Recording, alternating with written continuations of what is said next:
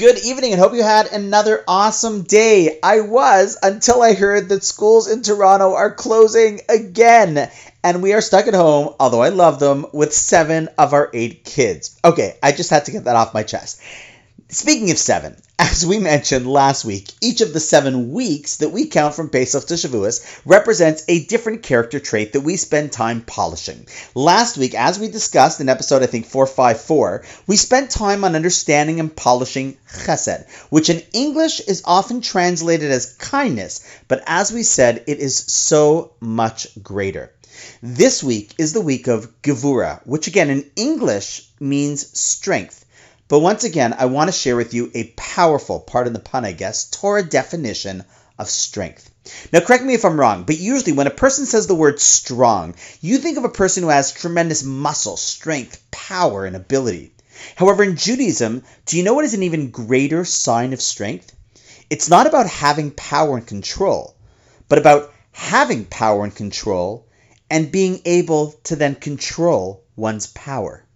This definition and rule of thumb could be applied to so many areas of life. Two, for example, if you're a boss, you have tremendous strength. Everyone's fate lies in your hand. This is tremendous power. But what is even more powerful is the strength to override your ability to flex your muscle, which might come naturally if you're upset or if an employee's performance has resulted in a tremendous loss. And while you have the power to do anything, it takes even greater power and strength to be compassionate. If you're in a relationship and a person upsets you or disappoints you, and you have the power to react in anger and frustration, but instead you withhold that and are able to engage in conversation to mend things, that, my friends, is Gevura.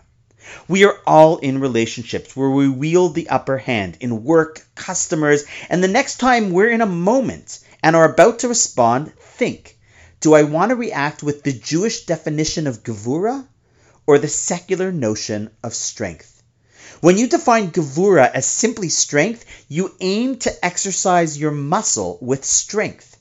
But when you define strength as real Gevura, you aim to use your strength to control your muscle.